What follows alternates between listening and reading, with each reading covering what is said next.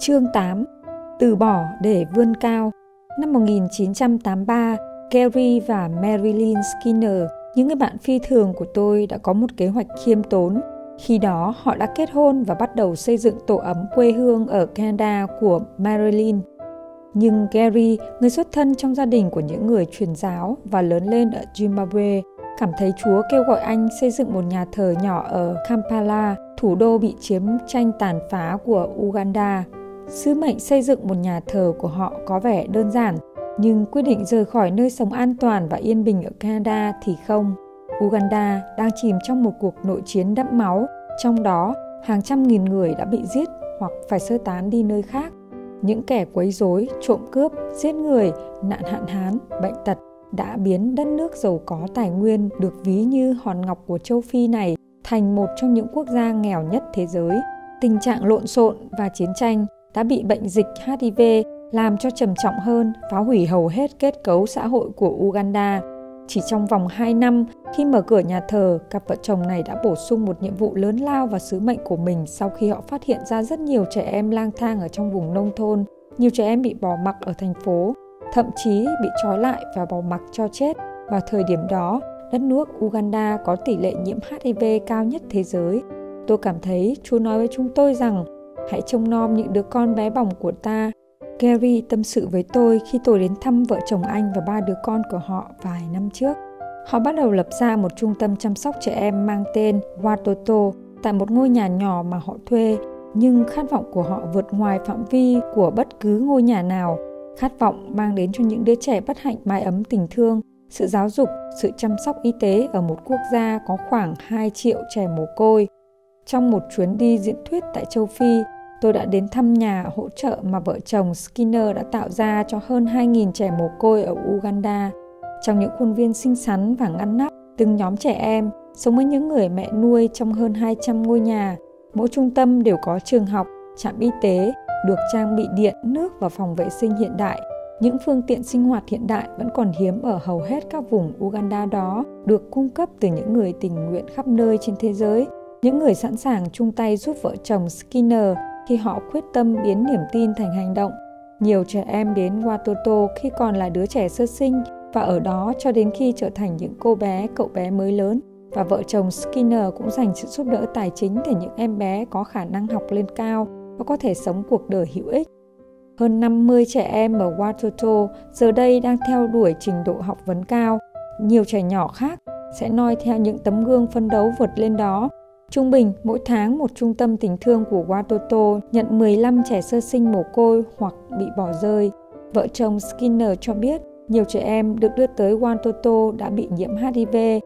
Vợ chồng Skinner đã tạo được thành công ngoài sức tưởng tượng bất chấp những thập kỷ của chiến tranh, sự tàn phá và tàn bạo xảy ra xung quanh họ. Năm 2004, ước tính có 20.000 trẻ em bị những kẻ nổi loạn bắt cóc những trẻ em trai trong những vụ bắt cóc đó bị ép phải thực hiện hành động khủng bố tại cộng đồng của mình như những lính du kích, còn em gái thì bị hãm hiếp và bị ép làm nô lệ tình dục.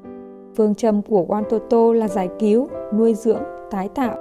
Mục tiêu của họ là cứu thế hệ đã phải chịu nhiều mất mát vì chiến tranh, bệnh tật, đói nghèo để giúp những người sống sót trở thành người lãnh đạo theo cơ đốc giáo có giáo dục, sống hữu ích được trang bị các điều kiện cần thiết để sẵn sàng xây dựng lại đất nước. Vợ chồng Skinner cũng chăm sóc tinh thần cho những phụ nữ bị ngược đãi, bị bần cùng hóa thông qua chương trình mang tên Sống với hy vọng, một chương trình dạy kỹ năng sống cho phụ nữ thiệt thòi, tư vấn và đào tạo nghề giúp họ tìm được mục đích sống, sự tôn trọng và tương lai. Marilyn nói với tôi rằng vợ chồng họ vẫn tiếp tục những công việc làm đó bất chấp nạn trộm cướp những lời đe dọa và những hành động bạo lực mà họ phải đối diện trong nhiều năm qua. Đã hơn một lần, họ can đảm đặt chân từ những vùng nguy hiểm nhất. Mới đầu, chúng tôi chỉ muốn thiết lập nhà thờ và truyền giáo, nhưng Chúa nói rằng người không cử chúng tôi tới Uganda để làm những việc mà ban đầu chúng tôi muốn làm. Người cử chúng tôi đến đây để thực hiện công việc mà người thông qua những hoạt động giúp đỡ những người bất hạnh. Marilyn nói, Dẫu vậy, giờ đây nhà thờ của họ phục vụ hơn 20.000 thành viên ở 8 khu vực dân cư. Sứ mệnh của họ vẫn đang phát triển bởi vì nhu cầu còn rất lớn, Gary nói. Nhưng Chúa vĩ đại và chúng tôi tin rằng chúng tôi có thể tạo ra sự thay đổi. Anh nói thêm, Ngày nay, thế giới đã biết đến vợ chồng Skinner cũng như các hoạt động chuyên giáo và thiện nguyện của họ nhờ những chương trình biểu diễn của ca đoàn Watoto, một ca đoàn thu âm các đĩa nhạc và đi khắp thế giới thực hiện các buổi biểu diễn âm nhạc mang tên Hy vọng cùng các hoạt động quyên góp để tiếp tục phát triển sứ mệnh của mình. Sức mạnh của sự từ bỏ Khái niệm từ bỏ có thể trở nên khó hiểu bởi hầu hết chúng ta khi nghe đến từ ngữ này đều liên hệ nó với sự thất bại, bỏ cuộc, đầu hàng. Khi vợ chồng Skinner từ bỏ những kế hoạch ban đầu của mình ở Uganda để theo đuổi kế hoạch lớn lao hơn của Chúa, họ hiểu rằng Chúa với sự sáng suốt và thông tuệ của mình có một tầm nhìn rộng lớn hơn dành cho họ, một kế hoạch vượt lên bất cứ kế hoạch nào họ ấp ủ khi họ còn ở Canada. Chắc hẳn trong cuộc đời mình, bạn đã từng phải thực hiện vài sự từ bỏ không ít lần bạn phải từ bỏ việc cố gắng điều khiển những việc vượt qua ngoài tầm kiểm soát của mình và tập trung vào việc từng bước sử dụng tất cả tài năng khả năng kỹ năng và năng lực trí óc của mình một cách tốt nhất có thể bạn có thể đã thực hiện điều này mà không nghĩ về nó. Có thể bạn phải thay đổi sự nghiệp do kinh tế khó khăn, hoặc bởi vì bạn mất việc, bạn không bỏ cuộc. Thay vì bỏ cuộc, bạn đơn giản chấp nhận rằng hoàn cảnh vượt ngoài tầm kiểm soát của bạn đã phải thay đổi tình hình.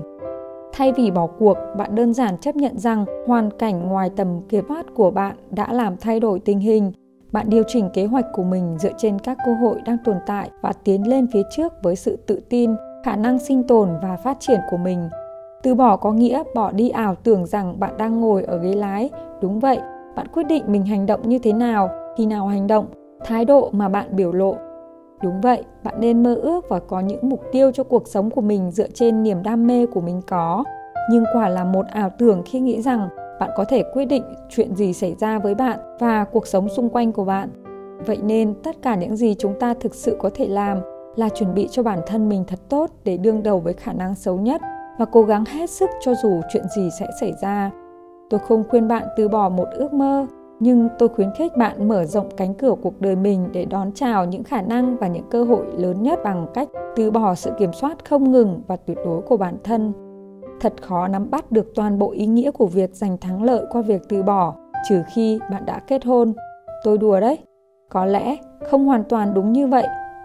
tôi tin rằng khi bạn yêu một người nào đó, bạn từ bỏ nhiều thứ, bạn từ bỏ sự vị kỷ và thái độ coi bản thân mình là trung tâm, bạn từ bỏ nhu cầu được là người luôn luôn đúng và tất nhiên bạn từ bỏ luôn chiếc điều khiển từ xa. Khi mọi người biết về cuộc sống tôi qua sách báo hoặc chứng kiến tôi sống một cuộc sống hạnh phúc và hữu ích, họ thường chúc mừng tôi đã chiến thắng khuyết tật. Tôi nói với họ rằng chiến thắng của tôi đến qua sự từ bỏ